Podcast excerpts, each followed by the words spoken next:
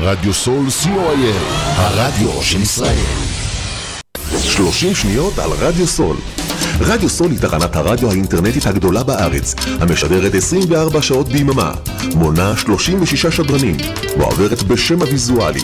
רדיו סול משדר במגוון סגנונות מוזיקה, מגוון גדול של תוכניות, אקטואליה, תרבות, הופעות לייב באולפן, מיסטיקה ודרך חיים, יהדות וסקירת אירועים הישר מהשטח. ניתן להאזין לרדיו סול באפליקציית רדיו סול ישראל או באתר האינטרנט radiosol.co.il רדיו סול co.il הרדיו של ישראל יש לכם ניסיון בניהול צוות במוקד טלפוני? חברת מגן מומחים למימוש זכויות רפואיות מגייסת ראש צוות למוקד הטלפוני שלה בפארק אפק ראש העין. לעוד פרטים יש ליצור קשר עם ליאת ממגן בטלפון 053-967-5550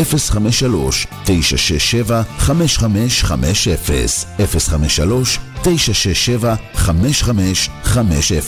פודקאסט, אחד מהטרנדים החמים שיש היום. רוצים להקליט פודקאסט משלכם? רוצים שכל העולם ישמע אתכם? רדיו סול, הרדיו האינטרנטי הגדול בישראל, מזמין אתכם לאולפן ההקלטות האיכותי והמקצועי ביותר, עם פודקאסט אודיו ווידאו, כולל גרינסקרין. לפרטים נוספים חייגו 03-677-3636. עמותת כל נותן, המרכז לסיוע חברתי. עמותת כל נותן מסייעת למשפחות נזקקות, חיילים בודדים, נוער, נוער בסיכון, אנשים עם מוגבלויות וצרכים מיוחדים. העמותה מקימה תוכניות סיוע והעשרה בתחום התקשורת והמוזיקה ומקרבת בין תרבויות במגזרים השונים. תרומתכם קטנה כגדולה, יכולה לסייע לאלפי אנשים. לתרומות חייגו עוד היום, 03-677-3636. עמותת כל נותן, המרכז לסיוע חברתי. כל נותן, המרכז לסיוע חברתי.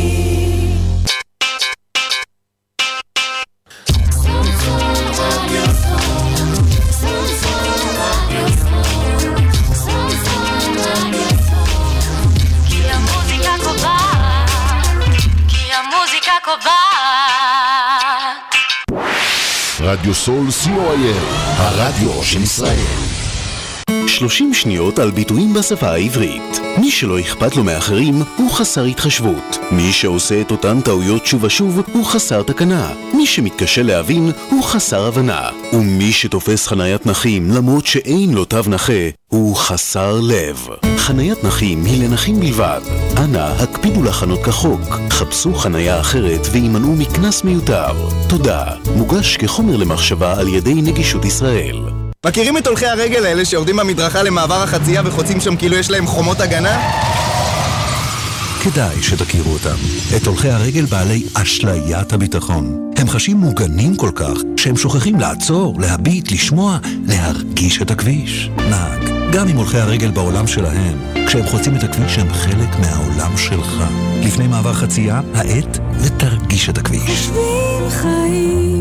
משרד התחבורה והרשות הלאומית לבטיחות בדרכים. RSA gov.il בעבודה אל תהיה גיבור. בכל שנה נפגעים בתאונות עבודה כ-50 אלף עובדים, וכשאתה נפגע, כל המשפחה נפגעת. מה עושים? לא מסתכנים, שומרים על בטיחות ובריאות בסביבת העבודה. ודאו שקיבלתם הדרכה ואתם מכירים את הסיכונים הקיימים בעבודתכם. המוסד לבטיחות ולגהות דואגים לכם כאן. עוד מידע במרכז המידע שלנו.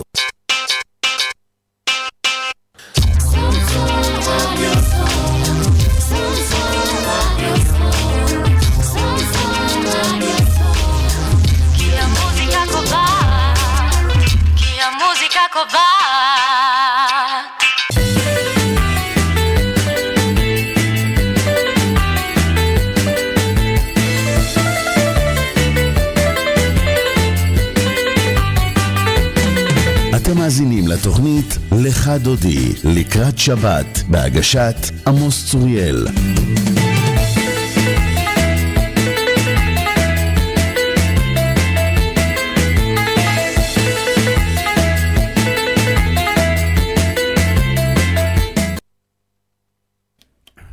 שלום אה, למאזיני רדיו סול.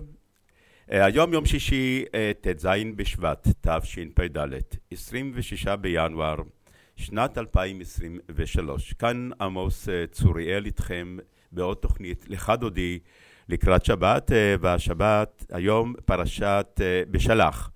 אנחנו, התוכנית תדבר על פרשת בשלח, יש לנו את הרב בדיחי שידבר על כך. התוכנית היא בת שעתיים, עד השעה 12 בצהריים. ובכן, אה, אנחנו נפתח עם אה, שיחה, עם, אה, שיחה מוקלטת עם כבוד הרב, סגן אלוף במילואים אהרון בדיחי, רב העיר אבן יהודה, הוא ממלא מקום רב העיר באריאל. הוא ידבר על שני נושאים.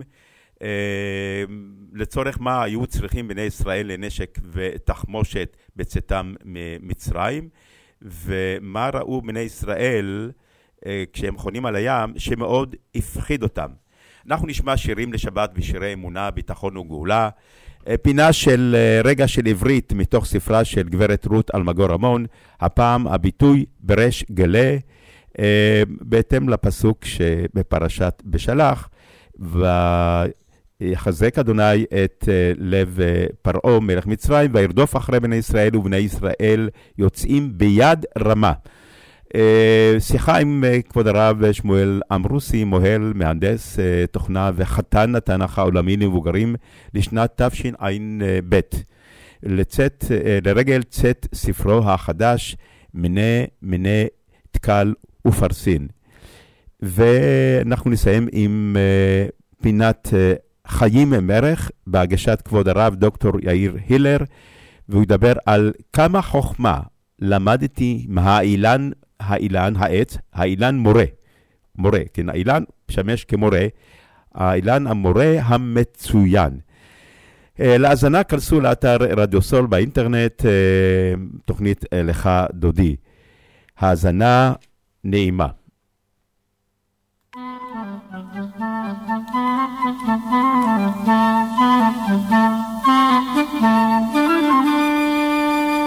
לך דודי לקראת כלה, פני שבת נקבלה.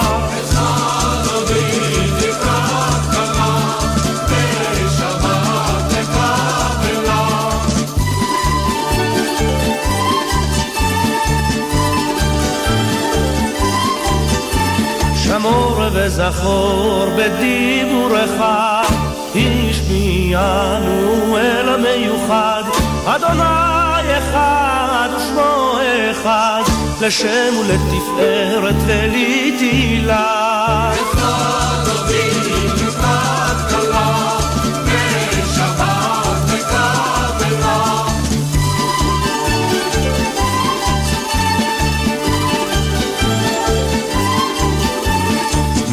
מקדש מלך עיר המלוכה, ומצעי מתוך הפכה, רב לך שבט בעמק הבכה, והוא יחמול עלייך חמלה. לקראת כלה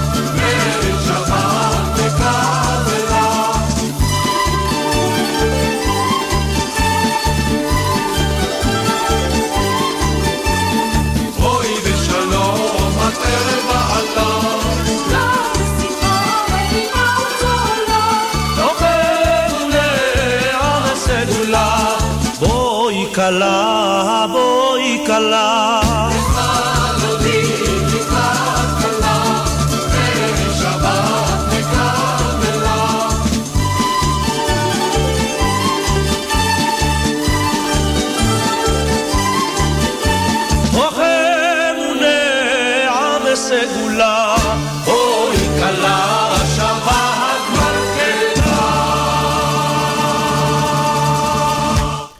שלום לכבוד הרב, סגן אלוף במילואים אהרון בדיחי, רב העיר אבן יהודה וממלא מקום רב העיר באריאל.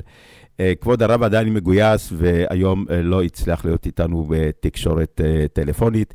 אנחנו הקלטנו את כבוד הרב, אנחנו נשמיע את השיחות שלו, והוא ישוחח על פרשת בשלח. השאלה שאני רוצה לשאול את כבוד הרב, השאלה הראשונה, ויהי בשלח פרעה את העם סליחה. אה, קצת צרוד היום. אה, השאלה הראשונה שאני שאלתי את הרב, כתוב בתחילת הפרשה, ויהי בשלח פרעה את העם, ולא נחם אלוהים דרך ארץ פלישתים, כי קרוב הוא, כי אמר אלוהים. פן ינחם העם בראותם מלחמה, ושבו מצרימה. ויסב אלוהים את העם דרך המדבר ים סוף, וחמושים עלו בני ישראל מארץ מצרים. ויקח משה את עצמות יוסף עמו, כי השבע השביע את בני ישראל לאמור, פקוד יפקוד אלוהים אתכם, והעליתם את עצמותי מזה איתכם. וייסעו מסוכות ויחנו בעתם בקצה המדבר. ואדוני הולך לפניהם יומם בעמוד ענן, להנחותם הדרך, ולילה בעמוד אש, להאיר להם, ללכת יומם ולילה. לא ימיש עמוד הענן יומם, ועמוד האש לילה לפני העם. ואני שואל את כבוד הרב, אה, אנחנו קוראים את הפסוק, והחמושים עלו בני ישראל מארץ מצרים. לצורך מה היו צריכים בני ישראל לנשק ולתחמושת? הרי הם היו מוגנים על ידי ענני הכבוד. ואם תאמר בשביל מלחמות מזדמנות, כמו מלחמת עמלק, אז ובכן לא היה צריך הכתוב להדגיש זאת כל כך. בבקשה, כבוד הרב, אנחנו נשמע הקלטה של שוב, שלום כבוד לך, הרב. עמוס, ושלום לכל המאזינים. יום שישי, ערב שבת שירה, שכשאנו מסכמים שבוע קשה בלחימה, חללים ונפגעים רבים, אבל באה השבת הזאת ומרוממת אותנו, ומתוך כל אותן נשמות טהורות עליונות שנהרגו על קידוש השם, אנחנו הולכים ומתעלים בשירה גדולה, בשירה חדשה, שירת הגאולה, שאנו נקרא בעזרת השם בשבת קודש שבאה עלינו לטובה. אם כן, השאלה ששאלת אותה היא אכן שאלה נכונה. התורה, כשהיא פותחת, ויהי בשלח פרעה, מדגישה לנו, והחמושים עלו בני ישראל מארץ מצרים. כלומר, הדגש הזה הוא נראה דבר חשוב ויסודי ומהותי לעניין הזה של יציאת מצרים. ולכאורה, מה כל כך חשוב בתחמושת הזאת, בנשק הזה שהוציאו עם ישראל ממצרים? כן, היום אנחנו יודעים במלחמה, במלחמה שלנו התחמושת משחקת תפקיד גדול מאוד. הנשק, כן, בלי זה אנחנו לא יכולים להילחם ולנצח את הרשע, את הרשעים. אבל עם ישראל כשיצאו ממצרים, מה כל כך חשוב הנשק? הרי הם היו ממוגנים בענני כבוד, היה להם ענן ועמוד אש שהולך לפניהם ומאחריהם, לשם הם זקוקים בכלל לנשק? ואם תאמר, בשביל מלחמות שהזדמנו להם בדרך, כמו מלחמת עמלק, הרי זה פרט קטן ושולי.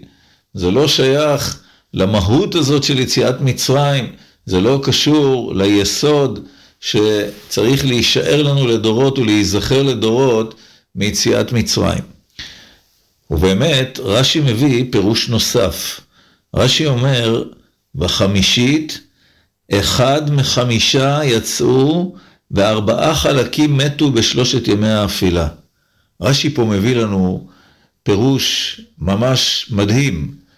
מי שחושב על הפירוש הזה במובן הריאלי, במובן המציאותי, מה שרש"י אומר לנו, שאם נתאר לעצמנו שהיו בסביבות, נניח, 20 מיליון אה, יהודים במצרים, כן, אני עושה את החישוב הגס, כמובן, אה, על פי מה שהתורה אומרת לנו, שהיו 600 אלף רגלי, כן, 600 אלף גברים בין גילאי 20 ל-50, שזה הגיל של יוצא צבא, שאלו ה-60 ריבו, 600 אלף, אז אם נוסיף את כל הצעירים מתחת לגיל 20 והמבוגרים מעל גיל 50, ונוסיף כמובן גם את הנשים שלא נכללו במניין הזה, אנחנו מגיעים בערך ל-20 מיליון.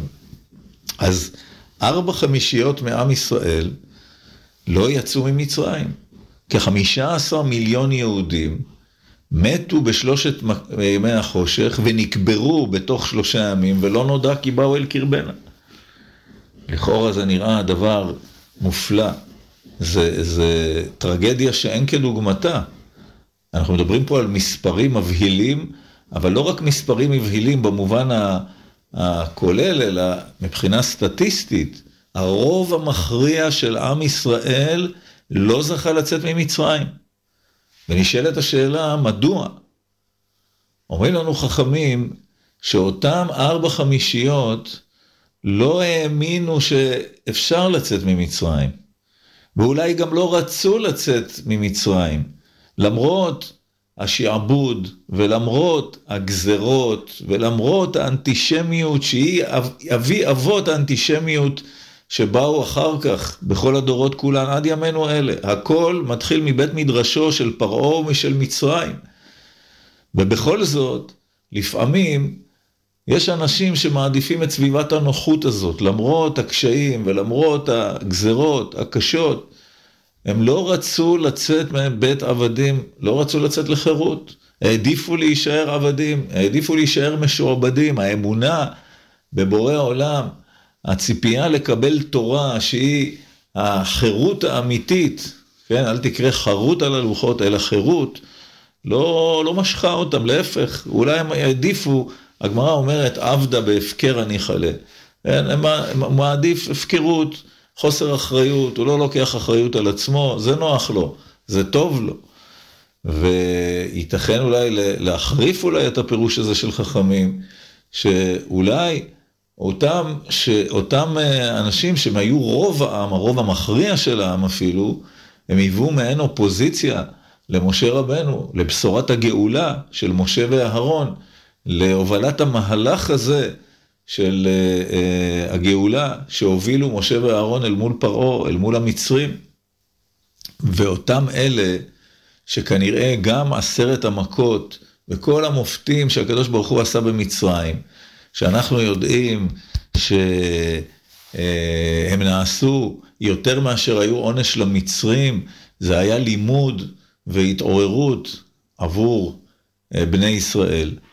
כדי שיאמינו בהשם, כדי שיבינו ויפנימו שמי שמנהל את העולם ומי שמנהיג את גאולתם זה הקדוש ברוך הוא בכבודו ובעצמו.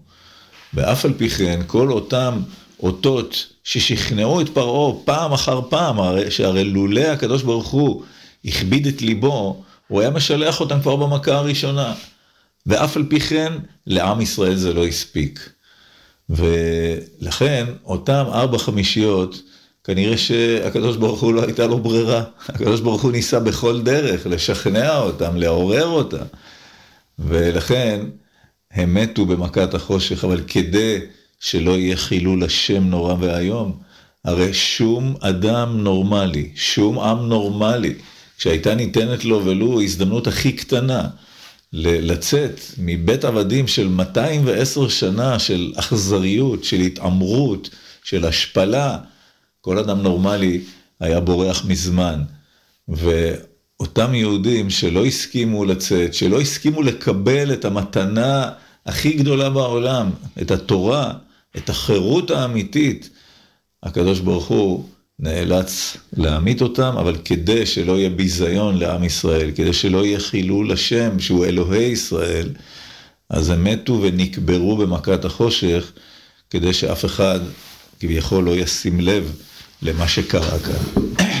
ורק אותם חמישית הם אלה שיוצאים ממצרים, הם אלה שנאמר עליהם ויאמינו בהשם ובמשה עבדו, הם אלה שעמדו רגליהם על הר סיני והיו לשליחים הנצחיים של העולם כולו לקבל את התורה ולקיים את התורה ולהמשיך את, ה, את גאולת העולם, שלמעשה עדיין לא נשלמה, עדיין לא תמה ונשלמה, עד שלא תהיה גאולה שלמה לעם ישראל, ועד שלא נפנים אנחנו, קודם כל, השליחים של הקדוש ברוך הוא עלי האדמות, בעלי הבית, על התורה, על המוסר, על הקדושה, על הטהרה, עד שאנחנו לא נפנים ולא נתעורר, אז גם כל העולם כולו עדיין ירדם, עדיין יישאר בתרדמת, עדיין יישאר בהפקרות, בהפקרות של המוסר, בהפקרות של היחס בין אמת ושקר, בין צדק וקדושה וטהרה. השליחות, האחריות, אנחנו צריכים להבין שהיא עלינו. אנחנו אחראים כלפי העולם כולו, וכל זמן שאנחנו לא מאמינים ולא מכירים בהשגחת הקדוש ברוך הוא עלינו, אז גם העולם כולו יישאר מבולבל ומעוות, כמו שאנחנו רואים ממש בימים האלו, את המציאות ההזויה הזאת, שכל אותם פורעי וכל אותם אה, פורעי חוק, כל אותם אנשים שבמדינותיהם יש אה, לא רק כלפי יהודים, אלא גם כלפי בני אדם אחרים, יש אה, שמדות ויש גזרות ויש פשעים, והם אלה שתובעים את מדינת ישראל הצדיקה לדין על פשעים, על פשעים נגד האנושות. אז אם כן, אנחנו צריכים להבין שזה לא אשמתם, אלא זה קודם כל מתחיל מאיתנו. וככל שאנחנו קודם כל נתלכד ונתאחד, וממילא האחדות הזאת היא תוביל בקו ישיר לאמונה בקדוש ברוך הוא. כי כשעם ישראל מאוחד, הוא בוודאי יפנה את ראשו השמיימה, את עיניו השמיימה, את ליבו השמיימה, וברוך השם, מי שנמצא בתוך הלחימה, רואה איך שם השם שגור על פי כל החיילים, גם אנשים שאינם דתיים. הרי אם נזכור מה היה בצוק איתן, כשרק מפקד בכיר באחד מאגרותיו ופקודת היום הזכיר את שם השם, הוא ישר הודח וקידומו אה, נבלם, לצערנו ובעוונותינו. היום אנחנו שומעים את שם השם בכל יחידה, על כל צעד ושעל, אם זה בהכנסות ספר תורה ובקביעת מזוזות, או בפקודות. מי ששומע לפעמים, אפילו בתקשורת אפשר לשמוע את זה מדי פעם, את המפקדים בקשר, אה, ששם השם שגור על פיהם, והם מקרינים אותו ומעבירים אותו, וכולם מקבלים את זה באהבה גדולה, ובשמחה גדולה, ובאמונה גדולה. זה ממש מפעים לראות את הלוחמים שלנו, את כולם, את כל כולם, שבאים מכל קצוות הקשת הפוליטית והחברתית והסוציו-אקונומית, ובאים ממקומות שונים, איך כולם מלוכדים כאיש אחד. כולם ביחד באמונה גדולה, באמונה בעם ישראל, וגם באמונה בשם השם. וזה אור גדול, אור גדול, שבעזרת השם אנחנו מקווים שגם יקרין אחורה, יקרין על העורף, יקרין על העורף הקול הגדול הזה, האור הגדול הזה, הבשורה הגדולה הזאת, וביחד עם זה כל אותם חללים שנופלים הנשמות העליונות האלה, הן אה, מזרימות אחר כך, יורדות בחזרה ומקרינות את הכוח הזה, את העוצמה הזאת, את האמונה הזאת. נזכה שבאמת מתוך אורות פרשת השבוע הזה, ויאמינו בהשם ובמשה עבדו, נזכה להתאחד, להתלכד באמונה בקדוש ברוך הוא, ומתוך כך כל הרשעים קיים נגרשו. כן, תודה לכבוד הרב אהרון בדיחי, וכמו שאמרתי קודם, השיחה אה, מוקלטת. נעשה אתנחתא קלה, נשמע שיר, שיר אחד, ולאחר מכן נמשיך בפרשת השבוע עם אה, כבוד הרב אהרון בדיחי. רדיו סול co.il, הרדיו של ישראל. רוצים לבצע קניות באינטרנט, אבל עדיין חוששים? הרשות להגנת הצרכן שומרת עליכם גם כשאתם קונים באינטרנט. פועלת נגד אתרים המפרים את החוק ומעניקה לכם... אז אנחנו שומעים פרסומות, פרסום, אה, פרסומת קצרה ומיד... בטוחה ברשת? היכנסו לאתר הרשות. הרשות להגנת הצרכן ולסחר הוגן. האכיפה מתחילה כאן, גם ברשת.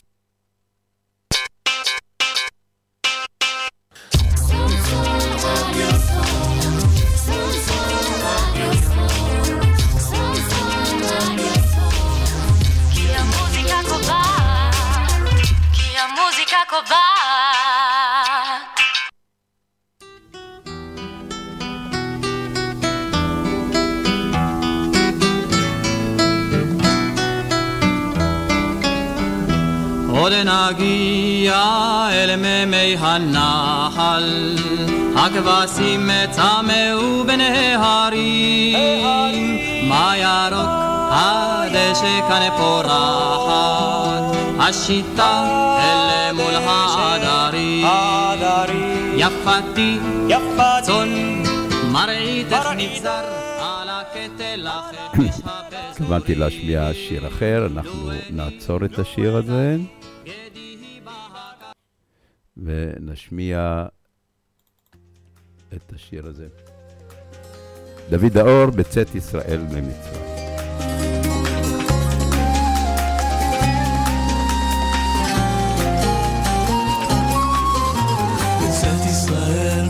ממצרים, בית יעקב מעם לועז, הייתה יהודה לקודשו, ישראל ממשלותה.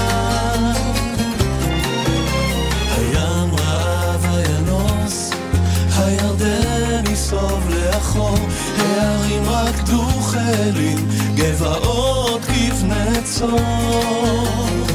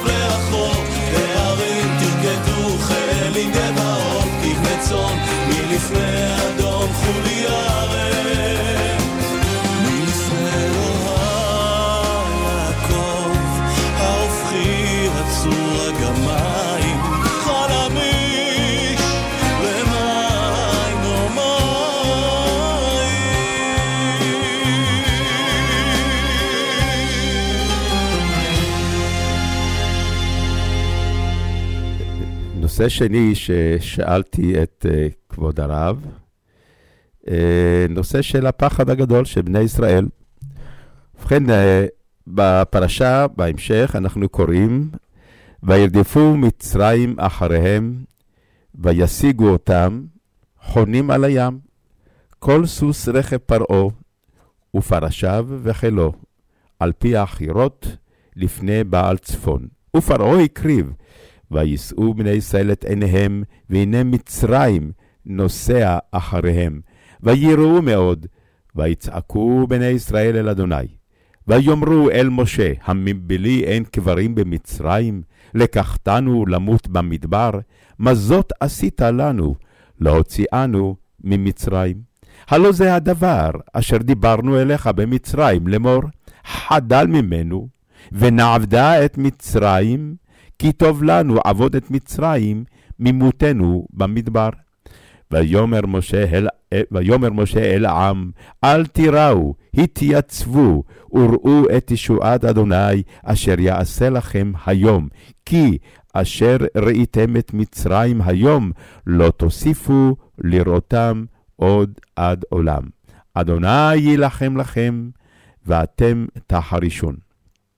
שאלתי את כבוד הרב, אחרי כל האותות והמופתים, מה ראו בני ישראל שכל כך הפחיד אותם? בסך הכל, הצבא המצרי מנה 600 רכב בחור. חוץ מזה, הרי הענן הפריד והגן עליהם. אם כן, מה הפחד הגדול? בבקשה, כבוד הרב, הנה התשובתו המוקלטת של כבוד הרב אהרון בדיחי. כן, אכן שאלה גדולה שאלת, ואכן התופעה שמתוארת כאן בתורה היא אחת מהתופעות שימשיכו וילוו את עם ישראל לאורך כל הדורות. אז אם כן נזכיר לעצמנו, התורה מתארת לנו כאן בפסוקים מופלאים את יציאת מצרים, אה, ויחזק השם את לב פרעה מלך מצרים, וירדוף אחרי בני ישראל, כן? זאת אומרת, פרעה, ככה בדיליי, אחרי השוק הזה של מכת הבכורות וגירוש עם ישראל, הוא פתאום אה, חוזר בו, הוא פתאום חושב לעצמו, איזה הפסד עצום כשהמדינה, האימפריה שלו תהיה, תהיה ללא היהודים. הוא פתאום זוכר את יוסף, זוכר את יעקב אבינו והברכה הגדולה שהביא למצרים, והוא לוקח את המובחרים שבחייליו, כן, ויקח 600 רכב בחור ושלישים על כולו, והוא רודף אחרי בני ישראל. אבל התורה מעידה, ובני ישראל יוצאים ביד רמה. כן, כלומר, עם ישראל לא יצא בלילה כגנבים בלילה, והיא בעצם בעיצומו של היום, הם יוצאים עם הרבה ביטחון גדול, עם הרבה, כמובן, שמחה גדולה, ויוצאים ביד רמה. והנה המצרים רודפים אחריהם, וירדפו מצרים אחריהם, וישיגו אותם חונים על הים, כל סוס רכב פרעה וכולי, ופרעה הקריב, פרעה הולך ומתקרב אליהם, מצמצם את המרחק, ויישאו בני ישראל את עיניהם, והנה מצרים נוסע אחריהם. ויראו מאוד ויצעקו בני ישראל אל השם. ופה השאלה מיד עולה וצפה מאליה. הרי עם ישראל, נאמר קודם, יוצאים ביד רמה. עם ישראל יוצאים לאחר שנה של אותות ומופתים, עשרת המכות, המכים במצרים מכה אחר מכה. עם ישראל יוצא, כמו שאמרנו, לא כגנבים בלילה, הם יוצאים לעיני פרעה, לעיני כל מצרים. הם רואים את כל הניסים שהקדוש ברוך הוא עושה להם. ופתאום הם רואים את פרעה עם 600 רכב בחור, יהיה כמה שיהיה, ופתאום הם פוחדים. אז אולי הם קצת היו יראים, אולי קצת היינו מבינים. אבל הפסוק פה אומר, ויראו מאוד, ויצעקו בני ישראל אל השם. כן, לצעוק אל השם זה בסדר, אבל מה זה היראו מאוד? ואומרים לנו חכמים, שמו לב חכמים לשינוי בלשון התורה. כתוב פה, שוירדפו מצרים אחריהם, ופרעה הקריב, ויישאו בני ישראל את עיניהם, והנה מצרים נוסע אחריהם. היה לכאורה צריך להיות כתוב, והנה מצרים נוסעים אחריהם, הרי הפסוקים התחילו בלשון רבים, וירדפו מצרים אחריהם. אז מה זה והנה מצרים נוסע אחריהם? בלשון יחיד. אומר רש"י, והנה מצרים נוסע אחריהם, ראו שר של מצרים נוסע מן השמיים לעזור למצרים, לא פחות ולא יותר. עם ישראל רואה שלמצרים יש סייעתא דשמיא, ולכאורה זה דבר מופלא ביותר. איך זה יכול להיות שלמצרים יש סייעתא דשמיא? ומה, ולעם ישראל אין סייעתא דשמיא? הרי הקדוש ברוך הוא הוציא אותם ממצרים, ובני ישראל יוצאים ביד רמה. פה חכמים מגלים לנו סוד מופלא ביותר. מה קרה שמה על הים. אנחנו מיד רואים הרי בפסוקים הבאים, ויאמרו אל משה, מבלי הם קברים במצרים, לקחתנו למות במדבר, וכולי, מה זאת עשית לנו? הרי לכאורה זה זועק, הרי כתוב פה ויזעקו בני ישראל אל השם. אז אם אתם כל כך מאמינים בקדוש ברוך הוא, אז מה התלונות האלה על משה רבנו? ומזכירים לו עוד, על זה הדבר אשר דיברנו אליך במצרים לאמור, חדל ממנו ונעבדה את מצרים, כי טוב לנו לעבוד את מצרים מותנו במדבר דברים ממש משונים, דברים זועקים אל השמיים. איך אתם, אותם חמישית, רוצים עכשיו לחזור חזרה למצרים? נורא ואיום. אומרים לנו חכמים במדרש, שכשעם ישראל הגיעו אל הים, הים לפניהם ופרעה מאחוריהם, נחלקו לארבע כיתות. מדהים. נחלקו לארבע, במילים שלנו, לארבע מפלגות. התחיל ויכוח ביניהם. הרי עם נורמלי, כשנמצא עם הגב אל הקיר, הדבר הראשון שעושים, כן, זה אפילו עניין טקטי, צבאי. קודם כל מתלכדים, גב אל גב, כדי להתגונן, כדי להילחם. בפרט אתם שכבר יצאתם ממצרים, מה יש לכם עוד להפסיד? וכל זאת חז"ל אומרים לנו, מגלים לנו פה דבר מופלא, דבר נורא. עם ישראל נחלק לארבע כיתות. ומה הוויכוח ביניהם? כת אחת אומרת, ניתנה ראש ונשובה מצרימה. הרי ניסינו, האמנו, ואפילו התחלנו את המהלך, אבל לא הצלחנו. אז אם לא הצלחנו, אנחנו בכל זאת חפצי חיים, נחזור למצרים. כת אחת אומרת, איזה מין מחשבות אלה? קודם כל יצאנו ממצרים, לחזור אל בית עבדים בשום אופן. עדיף להתאבד, ניפול לים ולא נחזור למצרים. למה לחזור? אל הגזרות הנוראיות של כל הבן היורות השליחו? אל מה נחזור? אל עבודת הפרך? עדיף למות, עדיף ליפול לים. וכת שלישית אומרת, מה זאת אומרת? וחמושים עלו בני ישראל מארץ מצרים. וחמושים יש לנו נשק, יש לנו תחמושת. בואו נילחם בהם, נילחם, מה יש לנו להפסיד? עדיף למות בקרב מאשר לחזור אל בית עבדים. והייתה גם כת רביעית. כת רביעית מסתכלת בתמיהה אל שלושת הכיתות, אל שלושת המפלגות האחרות, ושואלת ותוהה, איזה מין מחשבות אלה? להילחם? ליפול לים? לחזור למצרים? בואו נשב בבית המדרש, נלמד תורה, נאמר תהילים, הרי מי שהוציא אותנו ממצרים זה הקדוש ברוך הוא. מה לנו עכשיו לאחוז בכל מיני אמצעים, בכל מיני דרכים אה, צבאיות? יש הקדוש ברוך הוא, אנחנו נשב בבית המדרש, אנחנו נלמד תורה, נגביר חיילים לתורה, נתפלל, והשם יעזור, השם הטוב בעיניו יעשה. והאמת, שמשה רבנו מתלבט, איזה פתק לשים בקלפי, באיזה מפלגה לבחור. וגם הוא בעצם מתפלל וצועק לקדוש ברוך הוא, מניין אנחנו יודעים זאת? שהרי כתוב, ויאמר השם אל משה מה תצעק אליי. אומר רש"י, למדנו שהיה משה עומד ומתפלל. אמר לו הקדוש ברוך הוא, לא עת להאריך בתפילה אתה, שישראל נתונים בצרה. כן, זאת אומרת שגם משה רבנו הוא קצת התבלבל מהצעקות האלה, אולי היה מופתע, כן, אולי היה מזועזע, אבל בכל אופן הוא לא ידע במי לבחור. כמו שאמרנו, באיזה פתק לשלשל הקלפי, באיזה מפלגה לבחור. והקדוש ברוך הוא אומר לו, דבר אל בני ישראל וייסעו. כלומר, פה הקדוש ברוך הוא אומר לו, נותן הדרכה למשה רבנו, לעם ישראל, לכל הדורות כולם. תחליטו מה שתחליטו ותצאו לדרך. מה שתחליטו, כן? אבל אולי לפני כן המדרש שם דברים בפי משה רבנו אל עם ישראל. משה רבנו אומר, ויאמר משה אל העם, אל תיראו, התייצבו וראו את ישועת השם, אומר המדרש, המשפט הזה היה מכוון אל אותה כת, אל אותה מפלגה שרצתה ליפול לים. משה רבנו אומר להם, לא, מה פתאום? אסור לעשות מעשה כזה, התייצבו, עמדו על עומדיכם. ראו את ישועת השם אשר יעשה לכם היום.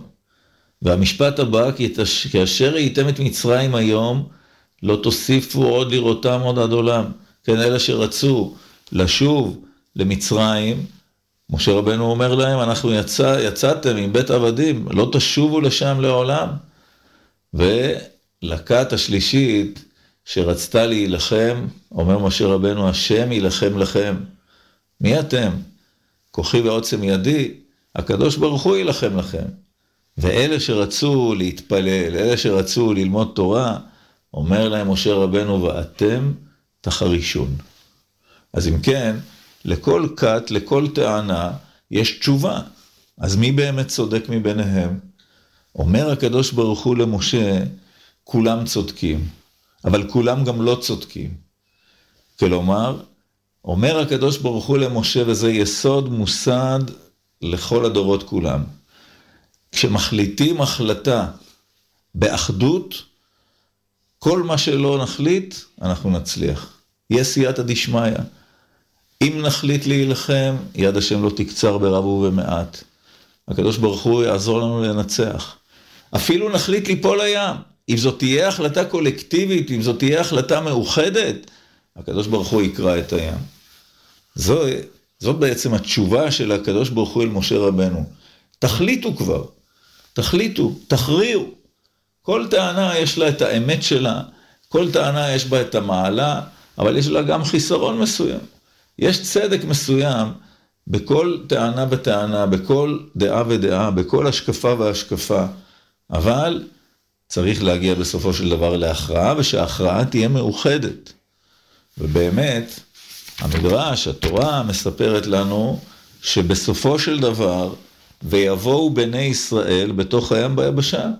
כן, נחשון בן עמינדב הרים את הכפפה, קפץ לים וכולם קפצו אחריו. וברגע שכולם קופצים כאחד, אז אפילו הים נבקע לשניים. זה כוחה של אחדות. זו כוחה של אחדות. והנביא אומר לנו בהמשך, חבור עצבים אפרים הנח לו. הקדוש ברוך הוא אומר לנביא, כשעם, אפילו כשעם ישראל עובד עבודה זרה, שזו הכפירה הכי גדולה בקדוש ברוך הוא, בתורה, כשהם מחוברים, חבור עצבים, כן, כשהם מחוברים, אז הקדוש ברוך הוא מניח לו, לפחות לפי שעה, כן, כי החיבור הזה של עם ישראל, זה הדבר היסודי, זאת החיות של עם ישראל. וכמו שאמרנו קודם, כשעם ישראל מחובר, בסופו של דבר החיבור הזה הוא מוביל, כן, באופן אה, אוטומטי הייתי אומר, כן, לאמונה בקדוש ברוך הוא. ולכן האחדות הזאת היא היסוד. והדברים האלה הם באמת כל כך זועקים בימים האלה. אם הזכרנו קודם את הלוחמים, אז כולם שם מרגישים מה כוחה של האחדות. כולם מרגישים את הרוממות, את ההתעלות, את הגבורה הגדולה שבאה מכוח האחדות. ואנחנו צריכים לשאוב מהלוחמים שלנו, מהקדושים האלה, מהגיבורים האלה, את היסוד הזה של האחדות, להביא אותו גם אל חיי היומיום שלנו, גם אל הרחוב שלנו, גם אל הציבוריות שלנו, וכשנזכה בעזרת השם לאחדות הזאת, יד השם לא תקצר ברב ובמעט. בעזרת השם נזכה לנצח את כל אויבינו, להביא לאור גדול, קודם כל, עלינו, ומתוך כך, על העולם כולו. שיהיה לך עמוס, שבת שלום, לך ומשפחתך, שיהיה לכולנו בשורות טובות, שהקדוש ברוך הוא יחזק את הלוחמים שיחזרו בשלום אחרי הניצחון הגדול. וגם את החטופים בעזרת השם שנזכה לראות במהרה בריאים ושלמים, ואת הפצועים בעזרת השם שיזכו להחלמה מלאה, ונחזק מכאן גם את משפחות החטופים וגם את משפחות החללים. הקדוש ברוך הוא ייתן להם כוח, ייתן להם עוצמה לרומם את כולנו, לחזק את כולנו, ונזכה לבשורות טובות, ישועות ונחמות. שבת שלום. שבת שלום אה, לכבוד הרב, אה, תודה, תודה. אה, והקדוש ברוך הוא בעזרת השם ישמור עליך ועל כל החיילים שנמצאים בחזית ועל כל עם ישראל, ובעזרת השם יחזרו החטופים בשלום הביתה. דברי התורה מוקדשים לזכרם של כל הקדושים שנרצחו ולכל חללי צבא ההגנה לישראל שנפלו במלחמה בעזה ובצפון, שהקריבו עצמם על קידוש השם והצלת עם ישראל וארץ ישראל. כמו כן לרפואת הפצועים ולהחזרת החטופים במהרה ובשלום. אמן.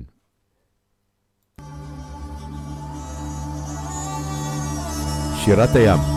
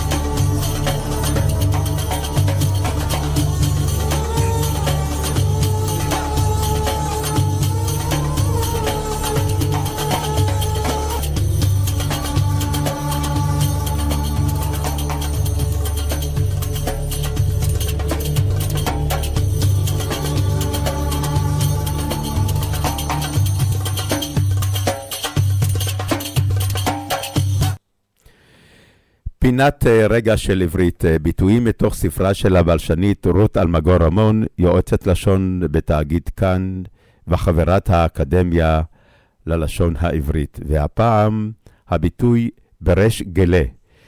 ועל פי הפסוק, ויחזק אדוני את לב פרעה מלך מצרים, וירדוף אחרי בני ישראל, ובני ישראל יוצאים ביד רמה.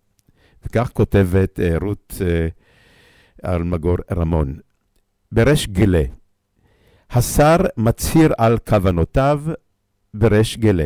מה מקור הביטוי בריש גלה? ובכן, פרעה משלח את בני ישראל, וכך כתוב בפרשת בשלח, ובני ישראל יוצאים ביד רמה.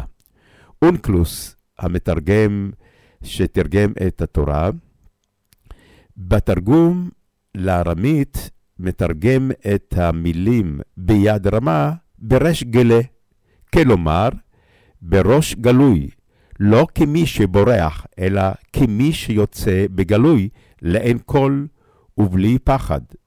ריש גלה בארמית, ובעברית ראש גלוי. הביטוי נכנס uh, לעברית החדשה, והוא מציין דבר שנעשה, ושנעשה בגלוי, בלי פחד או בלי בושה.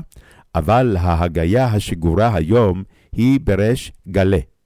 כך היום נוהגים ל- לומר את הביטוי בריש גלה, וכך כותבת uh, רות אלמגור רמון, נראה שהצורה הארמית גלה זרה וקשה לדוברי עברית בני ימינו, לכן במקום בריש גלה, הם מדברים, משנים את זה בריש גלה. ובכן, בני ישראל יצאו ממצרים בריש גלה, ויותר משלושת אלפים שנה אחריהם, שרינו מצהירים על כוונותיהם בריש גלה. אנחנו נשמע, נשמע את uh, האמרנים, צמד האמרנים. בשאלה אני שואל, עוד משנות ה-70. שאלה אני שואל, השיבון ידידיכם, ויום יעלה גואל, ומשה בראשכם.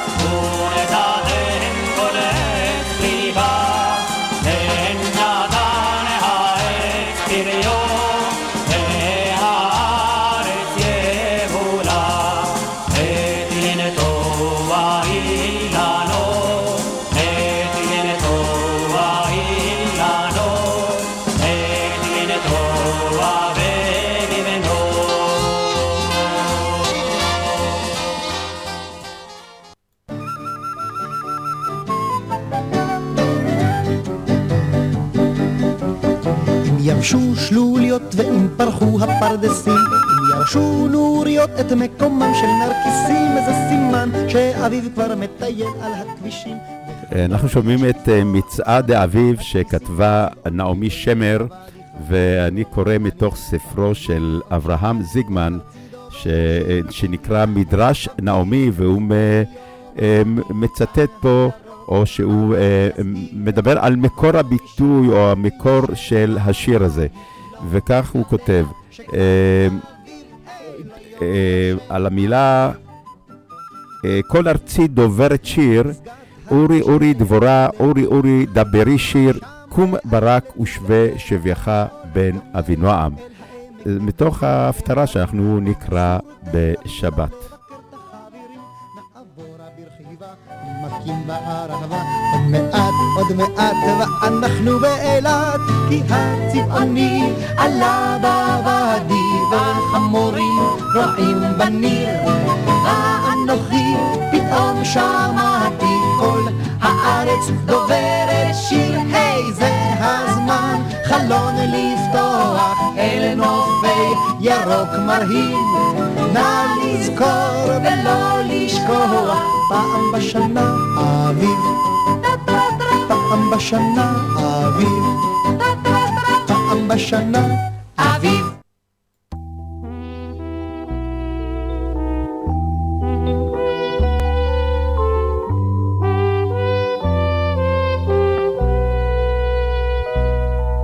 הרחק בהרים אספו איכרים את כל עוללות אשכול רק אחד בכרם שרד ויהי לתנים לטרף כבר עלה מן הים ערפל אדמדם והלילה הולך בשדרות. שיר נוסף שאנחנו משמיעים היום, הלילה הולך בשדרות, בשדרות, סליחה, בשדרות, וגם מתוך הספר שכתב אה, אברהם זיגמן, מדרש נעמי, והנה יש פה כמה מקורות לביטויים שמופיעים בתוך השיר. אה, עוללות הכרם, מתוך הפסוק ויקרא ובקוצרכם את קציר ארצכם לא תכלה פאת שדך אה, לקצור ולקט קצירך לא תלקט וכרמך לא תעולל ופרת אה, כרמך ופרת כרמך לא תלקט לעני ולגר תעזוב אותם אני השם אלוקיכם. ובהמשך אנחנו אה, ביטוי נוסף, אה, ויהי לתנים לטרף. ויהי לתנים מתוך uh, המקור, ויבוא משה ואהרון אל פרעה, ויעשו כן כאשר ציווה אדוני, וישלך אהרון את מטהו לפני פרעה ולפני עבדיו, ויהי לתנין. הנה השירים של uh, נעמי, uh, הם משולבים במקורות uh, תנכיים. מאוד מאוד uh, אה, הייתה מחוברת אה, לתנ"ך, אבל היו עוד משוררים נוספים, והלוואי שהמשוררים החדשים שלנו גם ילקטו מהתנ"ך. כבר עלה מן הים ערפל אדמדם והלילה הולך בשדרות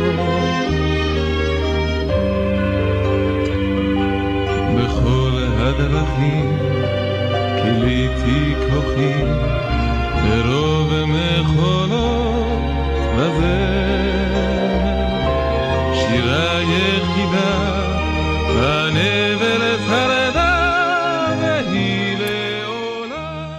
אה, קטע פרסומי יש לך ניסיון בניהול צוות במוקד טלפוני? ובכן, חברת מגן מומחים למימוש זכויות אה, רפואיות מגייסת ראש צוות למוקד הטלפוני שלה בפארק אפק בראש העין. חברת מגן מומחים למימוש זכויות רפואיות. ולעוד פרטים יש ליצור קשר עם ליאת ממגן בטלפון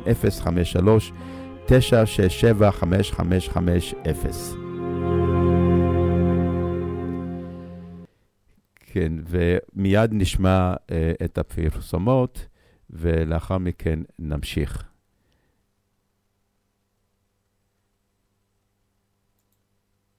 הנה כבר, כבר נשמע את הפרסומות.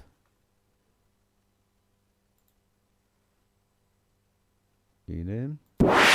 רדיו סול co.il, הרדיו של ישראל. 30 שניות על רדיו סול. רדיו סול היא תחנת הרדיו האינטרנטית הגדולה בארץ, המשדרת 24 שעות ביממה, מונה 36 שדרנים, ועוברת בשם הוויזואלי. רדיו סול משדר במגוון סגנונות מוזיקה, מגוון גדול של תוכניות, אקטואליה, תרבות, הופעות live באולפן, מיסטיקה ודרך חיים, יהדות וסקירת אירועים הישר מהשטח. ניתן להאזין לרדיו סול באפליקציית רדיו סול ישראל או באתר האינטרנט radiosol.co.il רדיו סול co.il הרדיו של ישראל יש לכם ניסיון בניהול צוות במוקד טלפוני? חברת מגן מומחים למימוש זכויות רפואיות מגייסת ראש צוות למוקד הטלפוני שלה בפארק אפק ראש העין. לעוד פרטים יש ליצור קשר עם ליאת ממגן בטלפון 053-967-5550 053-967-5550 פודקאסט, אחד מהטרנדים החמים שיש היום. רוצים להקליט פודקאסט משלכם? רוצים שכל העולם ישמע אתכם? רדיו סול, הרדיו האינטרנטי הגדול בישראל, מזמין אתכם לאולפן ההקלטות האיכותי והמקצועי ביותר, עם פודקאסט אודיו ווידאו, כולל green screen. לפרטים נוספים חייגו 03-677-3636. עמותת קול נותן, המרכז לסיוע חברתי. עמותת קול נותן מסייעת למשפחות נזקקות, חיילים בודדים, נוער, נוער בסיכון, אנשים עם מוגבלויות וצרכים מיוחדים. העמותה מקימה תוכניות סיוע והעשרה בתחום התקשורת והמוזיקה ומקרבת בין תרבויות במגזרים השונים. תרומתכם קטנה כגדולה, יכולה לסייע לאלפי אנשים. לתרומות חייגו עוד היום, 03-677-3636. עמותת קול נותן, המרכז לסיוע חברתי. קול נותן, המרכז לסיוע חברתי.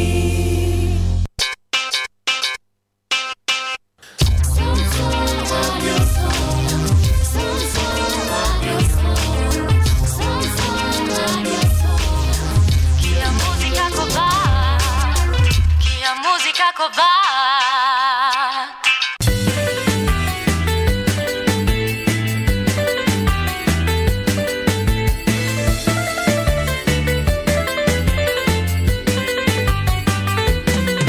אתם מאזינים לתוכנית לך דודי, לקראת שבת, בהגשת עמוס צוריאל.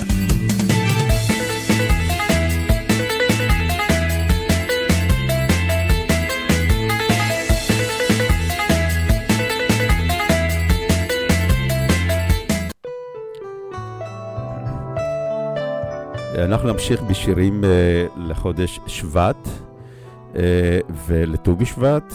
אה, ט"ו בשבט התקיים ביום חמישי שעבר, ב- אתמול, סליחה, אתמול, ביום חמישי, ואנחנו ננסה אה, להשיג את אה, הרב שמואל אמרוסי כדי לראיין אותו על רגל צאת ספרו מנה מנה תקל ופרסין. קלי השיכרון, רדפתי פרפרים, החלקתי וחיפשתי לי מסתור ללב תמיד, אז ברחתי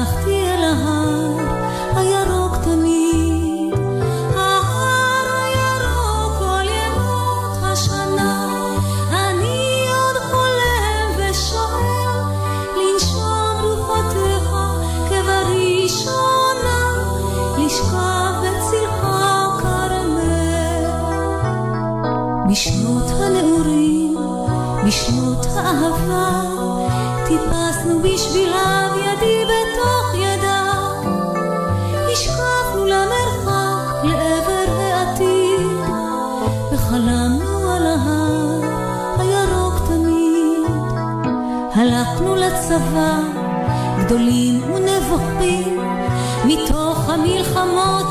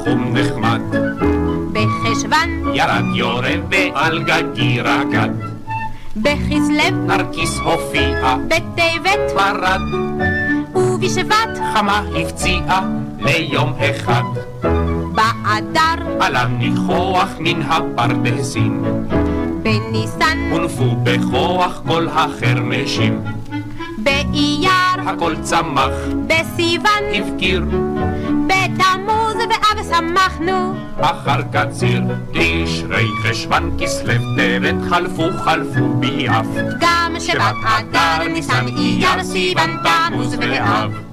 ובבוא אלול אלינו ריח סתיו עלה והתחלנו את שירנו מההתחלה היי בתשרי נתן הדקל פרישה חום נחמד בחשוון, ירד יורה ועל גגי רקד בכסלו, נרקיס הופיע בטבת, פרד ובשבט, חמה הפציעה ליום אחד. באדר, עלה ניחוח מן הפרדסים בניסן, הונפו בכוח כל החרמשים באייר, הכל צמח. בסיוון, הבקיר.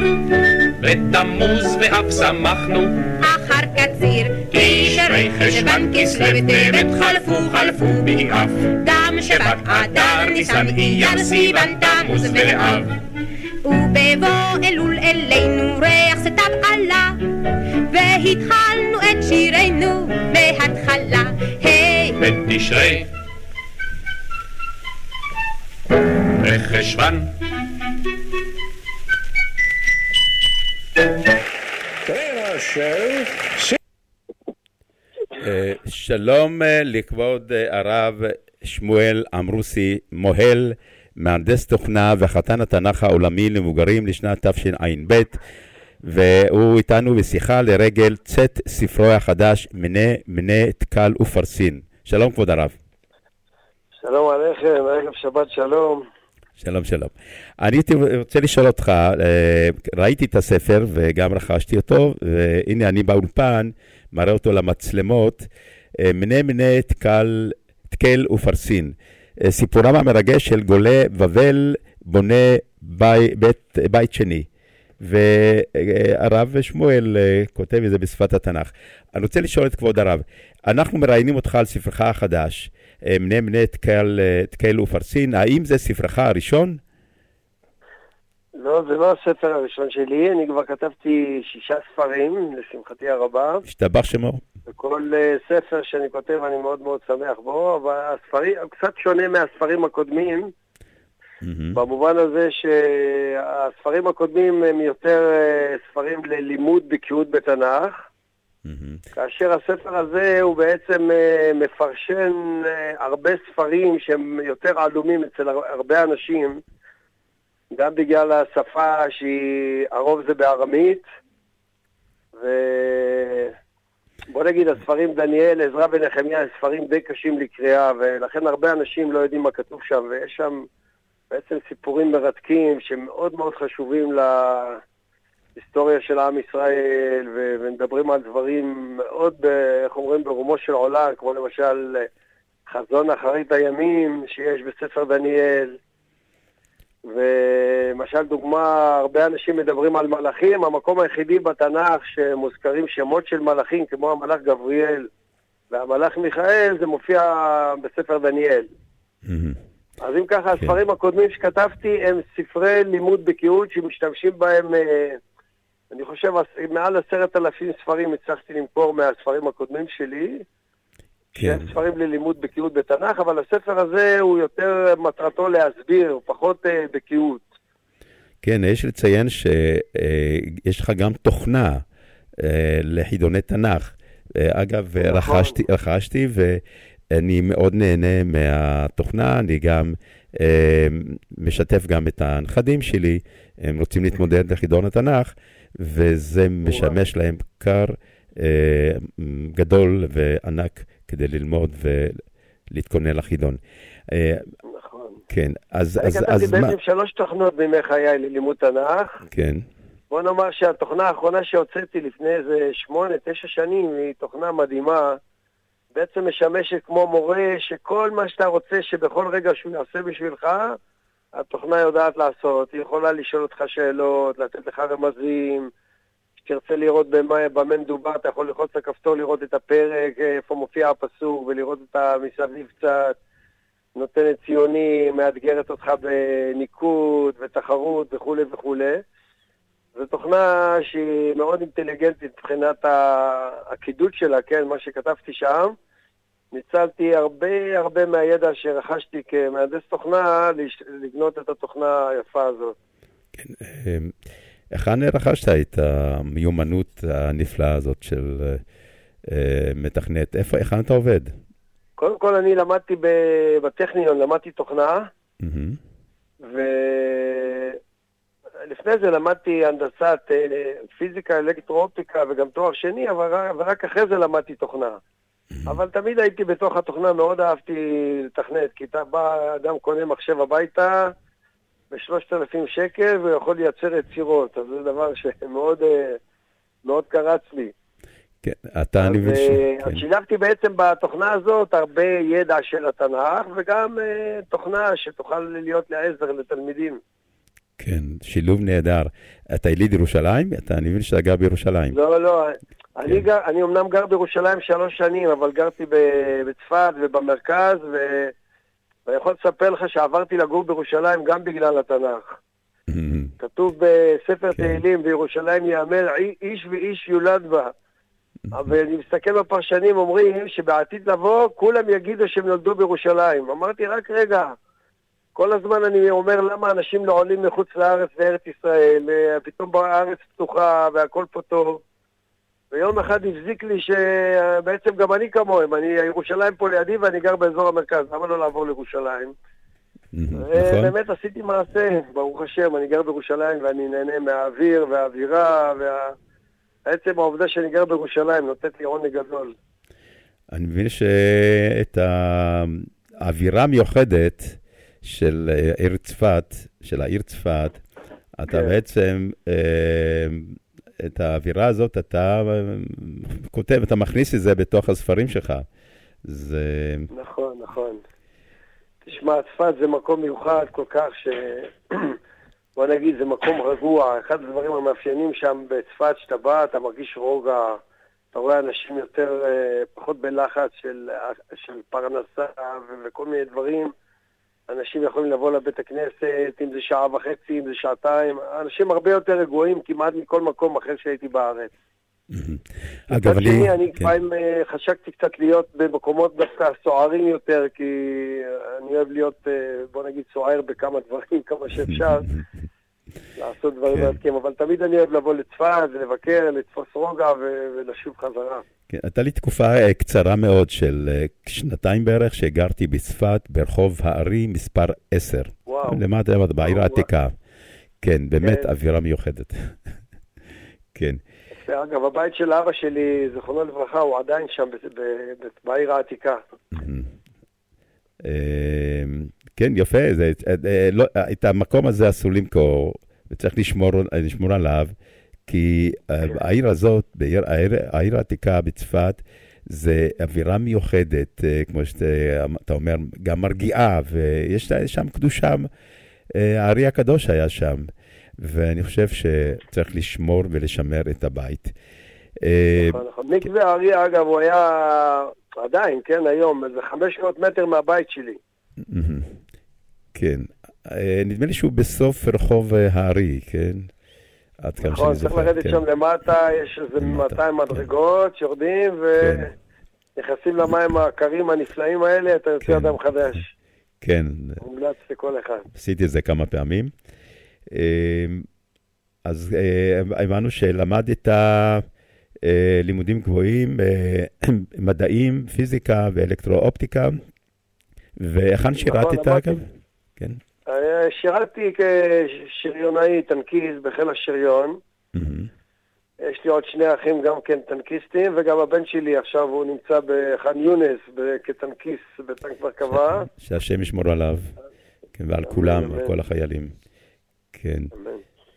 אה, בואי אני אספר לכם קצת על הספר, מה יש בספר הזה, מה המיוחד כן, בספר הזה. במה עוסק הספר, כן. כן, הספר, תראה, אני התחלתי, בוא נגיד, כל הרעיון הגדול של הספר הזה, הוא התחיל מזה שבמשך תקופה מאוד ארוכה, יצא לי לנסוע הרבה באוטובוסים, פחות ברכב, והתחלתי לקרוא אה, ספר דניאלי מעם לועז. קראתי אותו איזה קרוב לעשר פעמים, והייתי כל כך עמום ממה שכתוב שם, והתחלתי לחקור ולדרוש, וראיתי שיש הרבה בגמרא מסבירים את ספר דניאל, וכל מסכת מגילה בעצם שמסבירה את מגילת אסתר, היא מבוססת המון המון על מה שקורה בספר דניאל. כמעט כל דבר שנראה מוזר, יש לו המקור של ה... הסיבה למוזרות היא בעצם תמונה בספר דניאל, ולכן אה, קראתי והתחלתי לתת דרשות לאנשים בנושא הזה, ואנשים, ראיתי שאנשים כל כך מופתעים, כל כך מתלהבים, אומרים, "מה, איפה זה כתוב? זה, זה בתנ"ך? אמרת, בטח, אני פותח להם את הספר, מראה להם את הפרק, את הספר וכולי וכולי. וראיתי שאנשים אה, מתלהבים בהתלהבות גדולה ולא יודעים, ולכן זה מאוד אה, חיזק לי את הרעיון הזה לכתוב את הספר. והחלטתי לכתוב אותו כמובן בשפת התנ"ך, כמו שכתבתי שם בכותרת של הספר. אז uh, ממש כשקוראים את הספר מרגישים כאילו מטיילים בפרק בתנ"ך, למרות שהמילים הם ממני, אבל אני מסביר שם את כל הארמית, ובעצם משחיל בתוך הסיפורים את המדרשים של חז"ל, שמפרשנים איך דברים קרו וכן על זה הדרך. וזה בעצם תקופה עלומה שפחות יודעים אותה, והספר מספר כמעט על כל דבר שם, ואפשר לצאת בהבנה מאוד מאוד יפה על כל התקופה שהיא פחות ידועה לאנשים. נהדר, נהדר. אתה מתכוון לכתוב אה, עוד ספרים נוספים בסדרה, או, או דברים, ספרים אחרים? ממש כן, כי מה שקרה, אני כתבתי, הספרי בקיאות שכתבתי, הם מכסים את התורה ונביאים ראשונים, וגם עזרא, נחמיה ורות. אבל כל הזמן אני חשבתי לעצמי, איך, איך מסבירים לאנשים, איך כותבים משהו שיסביר למשל את ישעיה, ירמיה, יחזקאל, תרי עשר, שתמיד למדתי אותם בעיון מאוד גדול, ו... אבל עדיין לא מצאתי איזה דרך. פתאום אבל קרה דבר מאוד מעניין, שבאתי לירושלים, ביקשו ממני פה להעביר שיעור, ויצא לי ללמד באלעד, שגרתי שם 20 שנה כמעט, ללמד כמעט את כל הש"ס, ואמרתי, אני עכשיו רוצה משהו אחר. התחלתי ללמד את ספר תהילים. אז אני יכול לספר קודם כל שיש ביוטיוב אה, מעל 130, 120 שיעורים כמעט על ספר תהילים, ובעצם כל שיעור הוא מספר על כל פרק אה, בתהילים, והוא מספר את ה... איך, איך בכלל הפרק הזה נולד, למה דוד החליט לכתוב את, את הנושא הזה, על מה הוא מדבר, ורואים למשל המון פרקים, הם בעצם מבוססים על אה, דברים משמואל א', שמואל ב', כל מיני מקרים שקרו בעבר, או נבואות על העתיד. תהילים, אתה מדבר על פרקי תהילים. כן, כן, אני מספר כמעט על כל פרק, קרוב לשעה כמעט. כן, את המקורות של אותו פרק, על מה התבסס אה, זה דוד. גם המקורות וגם אה, מה, מה, תראה, יש, יש, יש פרקים שהם לא קשורים למקורות, למשל, אם אה, אני בדיוק עכשיו נמצא כמעט בסוף ספר תהילים, פרק קמ"ח, עוד שני פרקים אנחנו מסיימים, אז שם זה כל ההללויות, הללויה, הללו- הללי נפשי את השם וכולי וכולי. אז זה לא משהו שקרה בעבר, זה רק מראה על מה דוד חשב, זה מראה את הגדולה של דוד המלך, הוא הקדיש אה, את כל הסיומת של ספר תהילים על תהילות השם, הוא מבקש מהשמיים, שמי השמיים, תעניני וכל תאומות, עץ וכל ארזים, החיה וכל בהמה, רמז לציפור כנף, ממש דוד פונה לכל גרמי הטבע וכל היקום בעצם להלל את הקדוש ברוך הוא. הסרטונים זאת האלה... אומרת, לא כל דבר יש מקור אה, סיפורי שקרה לו, אלא זה מראה גם על רום, המחשבות של דוד המלך. אה, הסרטונים האלה, אה, הם זמינים? ניתן ממש להיכנס אליהם? זמינים, אם, כל, מי שיכתוב שיעור, תהילים, פרק, כל שיעור, מפי שמואל אמרוסי, הוא ימצא שם את כל הליסט, ויוכל אה, יוכל ממש ללכת, להיכנס לכל ה... אפשר להוריד את הלינק, להכניס את זה לפלאפון, נוסעים ברכב, לוחצים על הכפתור ושומעים שיעור. נהדר, נהדר. זה עוסק אה, כמעט, אני חושב שספר תהילים עוסק בכל התחומים של היהדות. אם זה לימוד תורה, אם זה מידות, אם זה ענווה, אם זה רחמנות כלפי הטבע, אהבת הטבע. אה, אין נושא, אני חושב שלא מדובר שם בפרקים שאני מדבר עליהם. זה בעצם ספר תהילים. אה, אני רוצה לשאול את כבוד הרב, האם אתה מתעניין רק בתנ"ך? בתנ"ך או, כן, אה, לא, בתהילים? ממש לא. מה? אני אגיד ככה, תראה, יש אנשים שכל הזמן לומדים תנ"ך. אני את רוב הידע שלי בתנ"ך רכשתי בפיקים כאלה, שנתתי המון המון המון לחץ ולמדתי אה, ספרים רבים בעל פה, בעיקר בנביאים אחרונים, בוא נגיד בספרים הכי קשים, תמיד אמרתי, איך אפשר ללמוד את זה? איך אפשר לדעת את זה? אמרתי, "או, הדרך היחידה שלי לדעת את זה, זה רק אם אני לומד את זה בעל פה. למדתי ספרים שלמים, אה, כמו מישעיה למדתי, אני חושב, כמעט את כולו בעל פה, את רע עשר, קהלת, משלי, אני לומד דברים, אוהב ללמוד דברים בעל פה, גם היום אגב, כל בוקר אני משתדל ללמוד איזה, נגיד, עד עשרה פסוקים בעל פה, אבל לא כמו שלמדתי פעם, פעם למדתי בצורה כזאת שזה נשאר לי כבר 30-40 שנה בראש, אני יכול לחזור על פסוקים, אבל היום יותר, בוא נגיד, לפחות לאותו יום אני יודע את זה בעל פה, אז אני יודע מה יש בפנים בעוד חודש ובעוד חודשיים. נהדר. מבחינת, אה, אבל מבחינת ההתעניינות שלי, אני מתעניין בהרבה דברים, אבל אני מדי משקיע כל פעם בפרויקטים בתנ"ך. נהדר. התנ"ך, ספר הספרים שלנו. תוכל לספר, אה, כבוד הרב, על אה, הזכייה שלך בחידון התנ"ך? איך התכוננת לקראת הזכייה הזאת? כמה כן, שנים? כן, כן. בוא נאמר ככה, אני כשהייתי בגיל 18 ניגשתי פעם אחת לחידון התנ"ך. זה כבר היה השנה האחרונה שיכולתי לגשת, וכל כך רציתי ל- ל- ל- להיות בחידון הזה, וכשהייתי בצפת חשבתי שזה, בוא נגיד שהמרכז הוא רחוק ממני, כאילו לא שייך לי, ככה הרגשתי, ולכן לא ניגשתי, אבל בגיל 18 כשעברתי ללמוד בשעלבים, התחלתי ללמוד לחידון התנ"ך ונכנסתי בסערה גדולה, ישבתי כל יום, למדתי קרוב ל-18 שעות. למדתי בתוך תקופה קצרה מלא המון פרקים בעל פה, ו- ולמדתי בצורה מדהימה, והגעתי לחידון הארצי ושם נכשלתי, וואי. ותמיד, ולא יכולתי כבר לגשת יותר, ובעצם היה לי ניסיון אחד והגעתי לארצי, ורציתי מאוד להיות יותר, וכשאחרי 30 שנה היה חידון, טהרתי עליו בצורה דרמטית. אמנם עבדתי כבר, אני עבדתי בהייטק ועבדתי תשע שעות ביום, אבל כל שעה אחרת מחוץ לתשע שעות הקדשתי ללימוד. וזה היה לימוד מרתק, חזק ומאוד קשה ומהנה מאוד מבחינתי. למדתי עוד כמה ספרים בעל פה, וניגשתי לחידון, ברוך השם, זכיתי להיות חתן התנ"ך. כן, אני רואה כאן... ומאז ה- הספרים שלי, אגב, הרבה אנשים משתמשים בספרים ובתוכנה, והם מספרים לי שהם זכו להיות חתני תנ"ך מהלימוד המאוד חזק בספרים הללו. איזה כיף, איזה כיף, אני מקווה שגם הנכדים שלי אה, יצליחו. אה, על הכריכה של הספר, בצד האחורי, אנחנו רואים תמונה שלך עם ראש הממשלה בנימין נתניהו ועם שר החינוך דאז, אה, גדעון סער, נכון. כן, גדעון סער, ומעניקים לך את השי כחתן התנ"ך העולמי נכון. למבוגרים. כן, יופי, אה, שמחתי. אני יכול לספר לך שבדיוק כשביבי נתניהו נתן לי את הספר, אז הוא לוחש לי באוזן, הרבה אנשים שאלו אותי, תגיד לי, מה הוא לחש לך באוזן? מעניין, כן. אז הוא אומר לי, מה הוא אמר לי בעצם? הוא אומר לי, תשמע, גם הבן שלי היה, הוא סיפר על הבן שלו שהיה בחידון התנ"ך. אבנר. הוא הגיע ל- הוא הגיע לשלב העולמי. אז אמרתי לו שהאמת שהסתכלתי בחידון ואמרתי לו שהבן שלו היה באמת מדהים, הוא באמת היה מדען גדול, מרשים ביותר. כן, אה, שמחתי לדבר איתך, אה, כבוד הרב, ובהמשך נשוחח עוד. אה, מאוד מעניין רבה. לשוחח איתך. אז אני אאחל לך שבת שלום והרבה הרבה הצלחה לרגל צאת הספר. ש- שבת שלום, כן. אג- ותודה רבה. אגב, אם רוצים לרכוש כן, את זהו, הספר, איך- אפשר כן. למר... אה, אפש- כן, ז- זו השאלה שרציתי לשאול אותך, נזכרתי. כן. היכן ניתן לרכוש ומה העלות? הספר, המחיר של הספר אה, זה כריכה קשה, 60 שקלים המחיר של הספר, ואפשר לרכוש אותו דרך ישירות? טלפון או אימייל, אבל בוא נ- אני אתן את הטלפון שלי, אם קצת כן. מסובך ברדיו. אפשר, אפשר לתת, כן.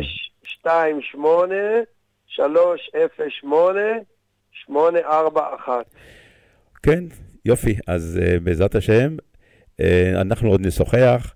הנה, אני מאחל לך. שבת שלום לך ולמשפחתך היקרה, וגם להגיד לרעייתך uh, שבת שלום, ותודה שהיא העניקה לך ואפשרה לך להשקיע המון המון בספרים נכון, של כל המשפחה. וחידון. כן, בחידון. תודה רבה, אוקיי. ואני מאחל בשורות טובות לעם ישראל, בעזרת השם, שנשמע רק בשורות טובות. אמן, אמן. ברוח התוקפים והנעדרים, אמן, אמן. ורפואה שלמה לכל הפצועים, בעזרת השם, שיהיה לנו בשורות טובות, אמן. אמן. שבת שלום.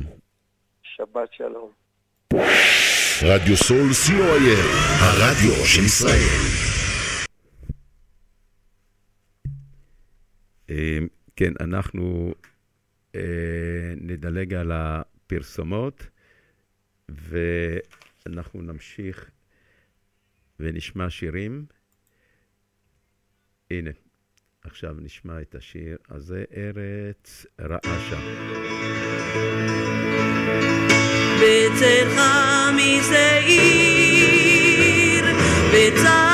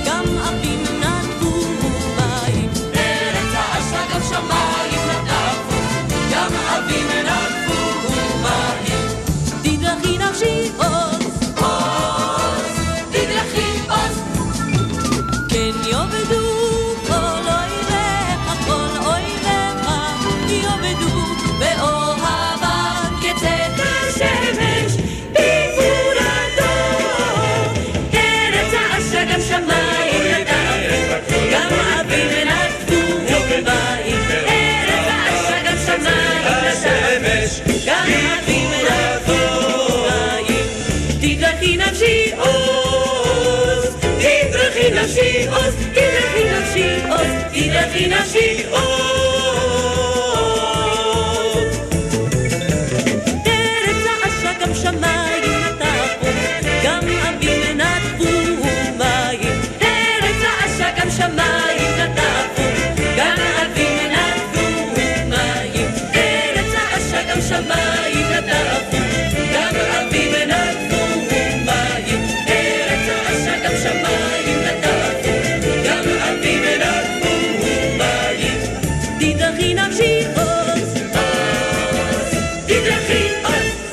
מאזינים אה, יקרים, הגענו לפינת חיים עם ערך, אה, פינתו של כבוד הרב, דוקטור יאיר הילר, דוקטור ליהדות ומורשת ישראל, מרצה לתנ"ך אה, ויהדות, והיום ישוחח כבוד הרב על הנושא כמה חוכמה למדתי עם האילן מורה, האילן המורה המצוין.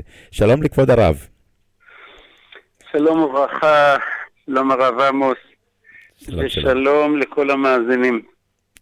שלום, שלום. אגב, כבוד אני הרב, עדיין- כבוד הרב, רצינו השבוע להתחיל את השידור בזום, לא הצלחנו. בעזרת השם, אני מקווה בשבוע הבא שתעלה איתנו בזום, ככה גם הצופים שנכנסים לתוכנית באינטרנט יוכלו לראות את כבוד הרב. בבקשה, כבוד הרב. בעזרת השם. בעזרת השם. אז אה, שלום לכם, אנחנו עוד אה, במוצאי ט"ו בשבט עם הניחוחות של הפירות ושל הפריחה ושל השמחה הגדולה שקיבל החג, המשמעות העמוקה שקיבל ט"ו בשבט במאה, במאה, 200 שנים האחרונות, אה, בזמן שעם ישראל חוזר לארצו, בונה את ארצו, והחג קיבל ומקבל משמעות יותר גדולה מאשר היה בעבר. בעבר זה צוין כיום שבו נקבע שנות העץ לעניין מצוות עורלה, וזה דברים מאוד חשובים, ולעניין תרומות ומעשרות. כתוב שביום הזה גם לא אומרים תחנון, כי זה יום שיש בו שמחה. אבל אין ספק שבעת החדשה שבה עם ישראל מתקבץ לארצו ובונה את ארצו ונוטע את העצים על אדמתו, אז ט"ו בשבט קיבל משמעות הרבה יותר שמחה וחגיגית עם הרבה הרבה משמעויות. אז יש בחג כמובן אה, מנהג אכילת הפירות, פירות ארץ ישראל שיש בהם קדושה, אה, נטיעות שכבר מגיל צעיר, מגיל גן ובית ספר, מחנכים את הילדים, מחלקים להם שתילים, איזה דבר נפלא חינוכי יש בזה. אה, אגב, אם אני מדבר על כך, אז אולי רק להזכיר גמרא מעניינת שמספרת במסכת גיטין, שבעיר ביתר היה מנהג יפה, שכל ילד שנולד, אם הוא בן, נטעו ארז לכבודו. והילד הזה ידע, זה הארז שלי, של חיימקה. ואם זאת בת, נטעו לכבודה טורניטה. כן, וכל ילדה נהדר. ידע, זה העץ שלי וזה העץ שלך. וכאשר גדלו והבן הכיר כלה והם נישאו, אומרת הגמרא, היו קוצצים כמה ענפים מהארז וכמה ענפים מהעץ של הטורניטה, ועשו מזה חופה לחתן ולכלה. מנהג מאוד יפה. מאוד מאוד. אה, יש גם מנהגים נוספים של טיול בארץ וכולי. אבל באמת אחד הדברים החשובים שאנחנו בט"ו בשבט מתבוננים באילן, האדם עץ השדה, אמנם בתורה כתוב כי האדם את השדה בתמיהה, זה בפרשה שעוסקת באיסור השחתת עצי פרי, גם בעת מלחמה, אבל כבר חכמים אמרו שבהחלט יש הרבה דמיון בין האדם לעץ, והמדרש פרקי רבי אליעזר אומר שאפשר גם לקרוא את זה בסימן קריאה, האדם עץ השדה. יש הרבה נקודות דמיון וקשר בין שני, בין האילן לבין האדם.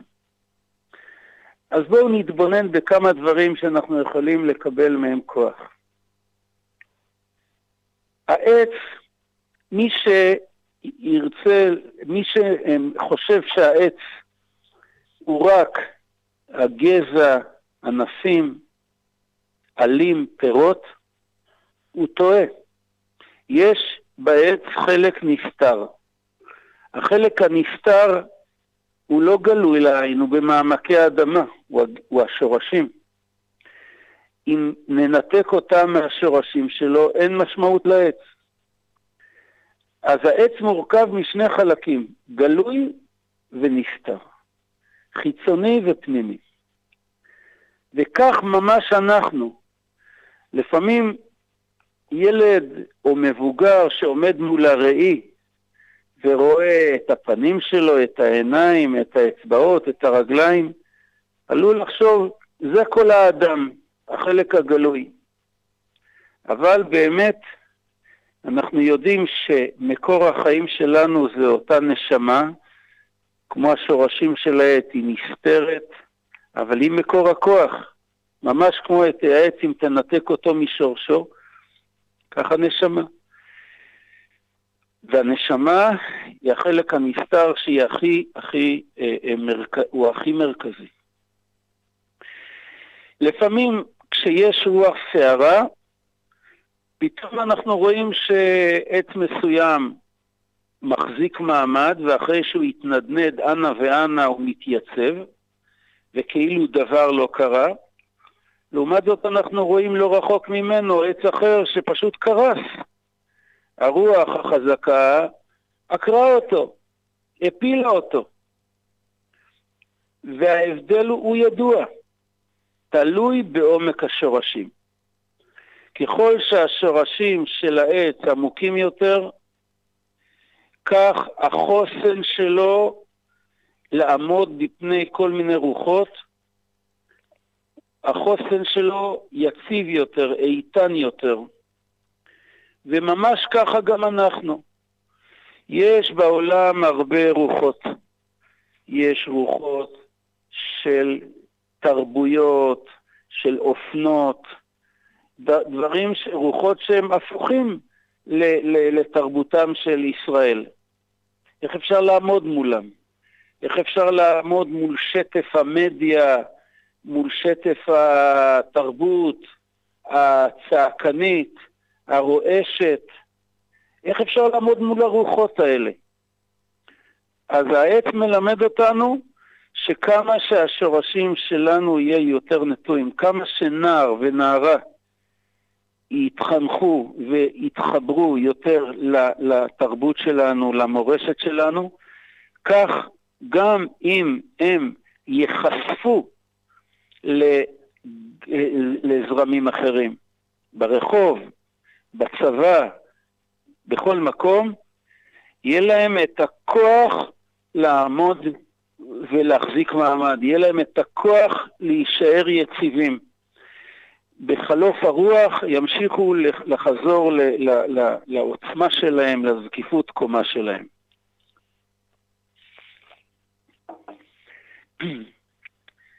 דבר נוסף, העץ נוסח בנו הרבה מאוד אופטימיות. למה? כאשר העץ עצמו חווה חוויות לפעמים, חוויות לא נעימות.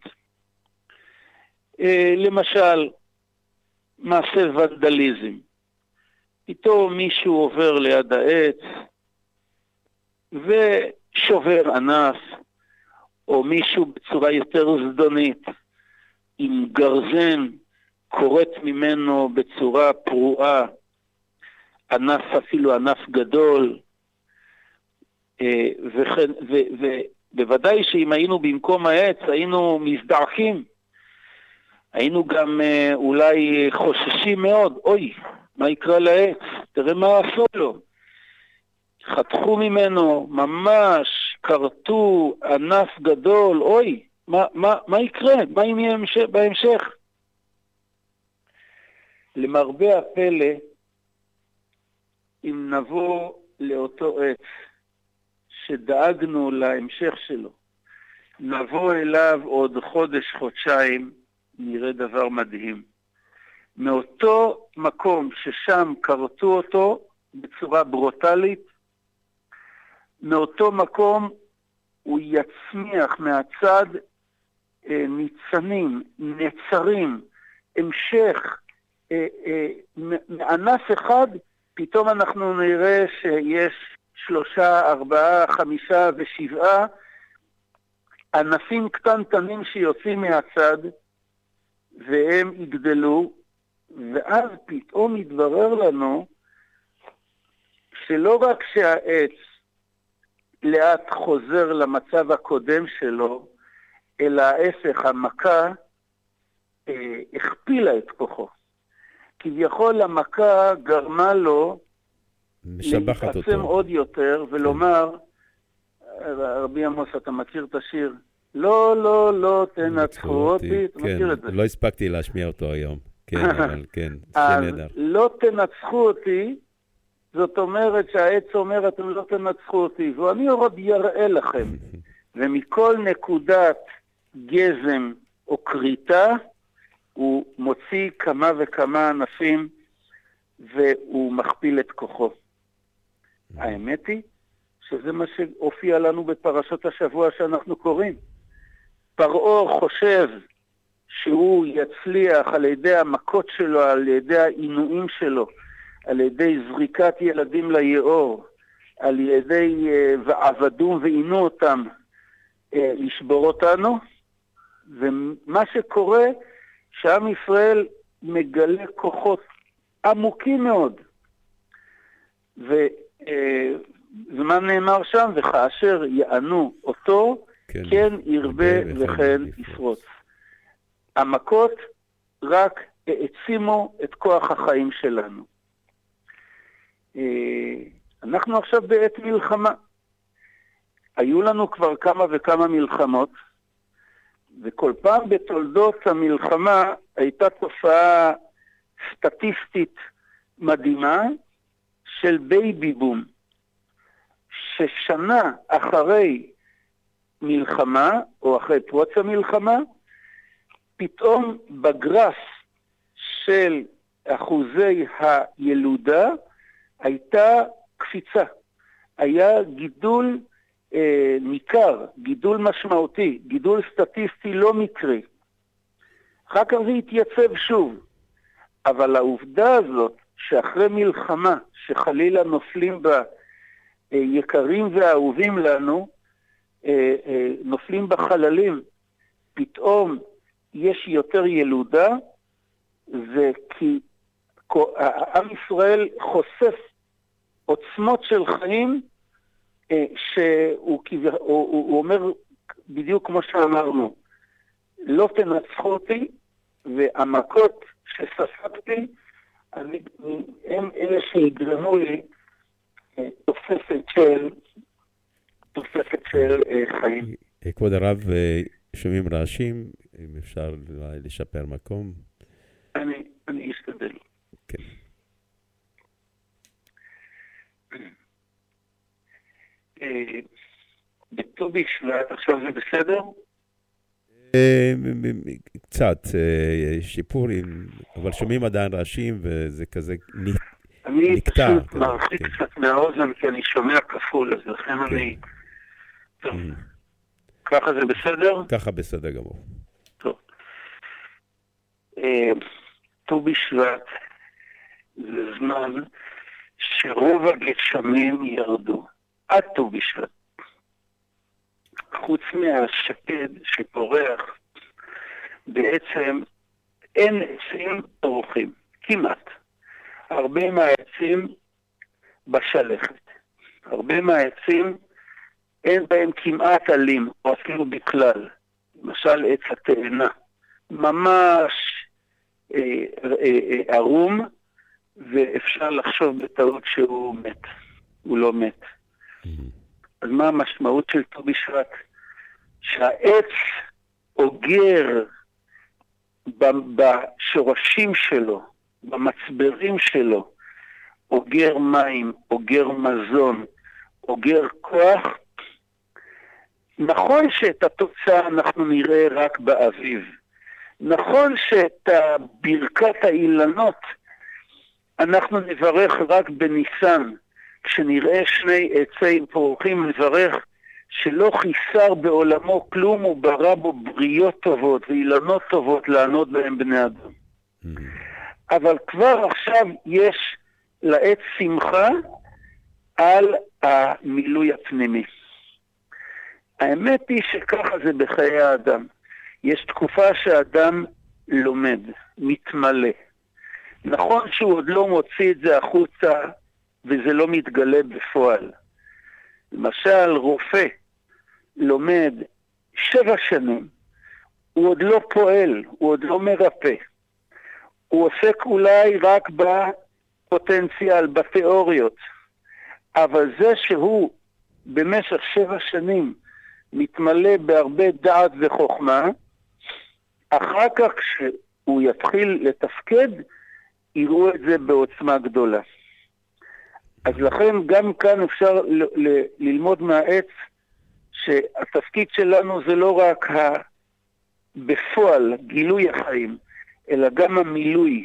כשאדם אה, לומד, לומד תורה, כשאדם מתמלא, על כך יש שמחה גדולה, שמחה בנפש של הכנה לקראת ההמשך.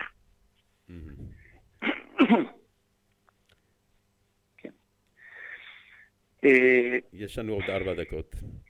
כן.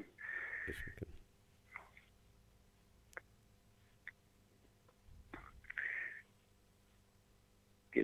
נקודה אה, נוספת שקשורה לאופטימיות. לפעמים אנחנו רואים כאן בערי השומרון ששותלים, הערבים שותלים עצי זית, ברוך השם גם יהודים, באזורים מלאים סלעים. מוצאים איזה פינה קטנה של אדמה ונועצים שם שתיל. ולמרבה הפלא, למרות שהשתיל חסום בכל מיני סלעים, למרבה הפלא הוא גדל. השורשים שלו מחפשים ומוצאים ועוקפים, ולפעמים הם נכנסים בתוך הסלע ומבקעים אותו. וואו. העץ מלמד אותנו מידת ההתמדה ומידת העקשנות, ולא, הוא לא מרים ידיים.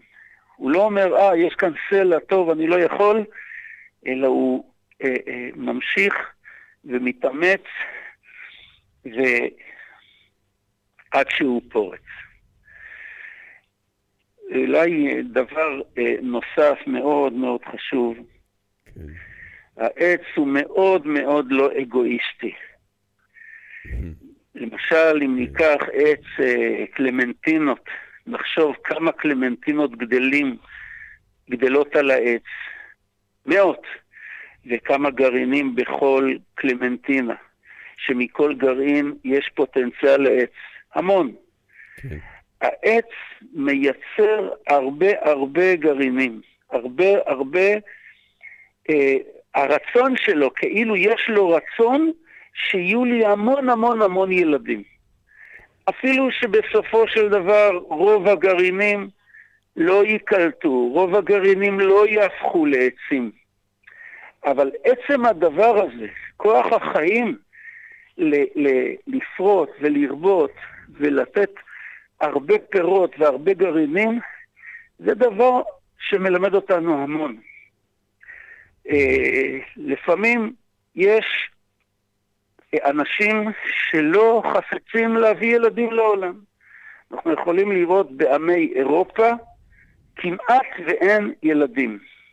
האוכלוסייה מצטמקת. אם לא יהיו מהגרים, האוכלוסייה כביכול דורכת במקום ואפילו נסוגה. סיפר לי שכן שהוא נסע לבקר את ההורים שלו בארצות הברית. יש לו שישה ילדים, אבל הוא נסע לבקר עם שלושה, והוא הולך ברחוב, הוא מחזיק את היד לזאת ולזה ולעוד אחד, ואז אנשים אומרים, מתפלאים ואומרים לו, כולם שלך? כלומר, סך הכל שלושה ילדים, אנשים מסתכלים עליו כאילו נפל מהירח, כולם שלך? ברוך השם שבעם ישראל כוח החיים והרצון לפרוט ולרבות הוא חריג מבחינה בעולם. מכל 34 מדינות ה-OECD שאנחנו חלק מהן, ישראל היא היחידה שהפרייה והרבייה בה היא במגמה של גידול. כלומר, אנחנו לא מצטמקים, אלא כוחות החיים שפורצים באומה לפרוט ולרבות, הם גדולים. אגב, אנחנו כבר יותר, אה, אה, אחוז הילודה היהודי הוא יותר מאחוז הילודה של ערביי ישראל. צריך לדעת את זה. כן, תודה לאל. על כל ילד ערבי שנולד, נולדים שלושה ילדים יהודיים. וזה מאוד מאוד משמח, וזה עוד שיעור מאוד חשוב שנותן לנו העץ. אמן, אמן. יש לנו חצי דקה. יהי רצון שכמו שאמרנו, שנזכה להעמיק את השורשים בתרבות שלנו ואז נהיה יציבים. שנזכה ל- ללמוד מהעץ את האופטימיות שלו, ואת ההתמדה שלו ואת העקשנות שלו. שנזכה להעמיד צאצאים ותלמידים והמשך של אה, אותם אה, חיים שזכינו להם אנחנו, להמשיך אותם גם לדורות הבאים, בעזרת השם. אמן, אמן ואמן. תודה, תודה לכבוד הרב. ואנחנו, אה, יש לנו עוד כמה דקות לסיום השידור. אני מאחל לכבוד הרב ששבת שלום ומבורך. ובשבוע הבא, בעזרת השם, נקווה שכבר נעבור לזום. אז תודה. שבת, שלום לכל המאזינים, שבת שלום ומבורך. שבת שלום. כל טוב.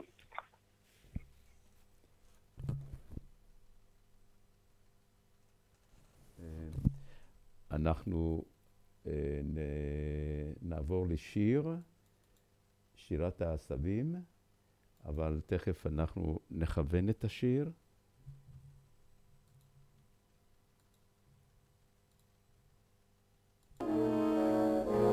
הנה, שירת העשבים, דע לך ולאחר מכן אנחנו נעבור לסיום התוכנית. יש לו ניגון מיוחד משלו. דע לך שכל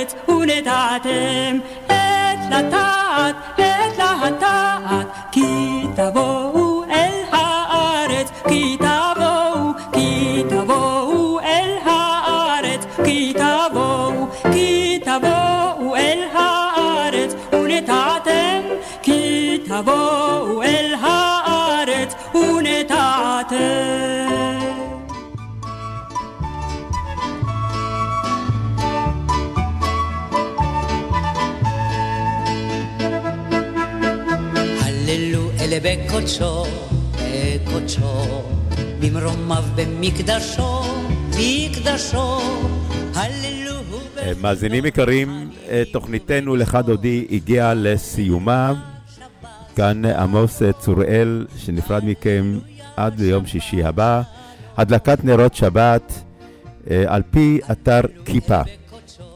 בירושלים ב-4.27 דקות, בתל אביב ב-4.50 דקות, בחיפה ב-4.36 דקות, באריאל ב-4.48 דקות.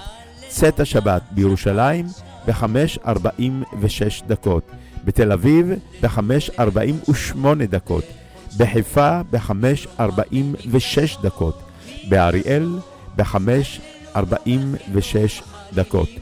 נשוב בתוכנית נוספת של לך דודי לקראת שבת ביום שישי הבא. אחריי דניאל כוכבי בתוכניתו באנו לעשות שמח. המשך האזנה נעימה. עם ישראל בעזרת השם ינצח. שבת שלום ומבורך.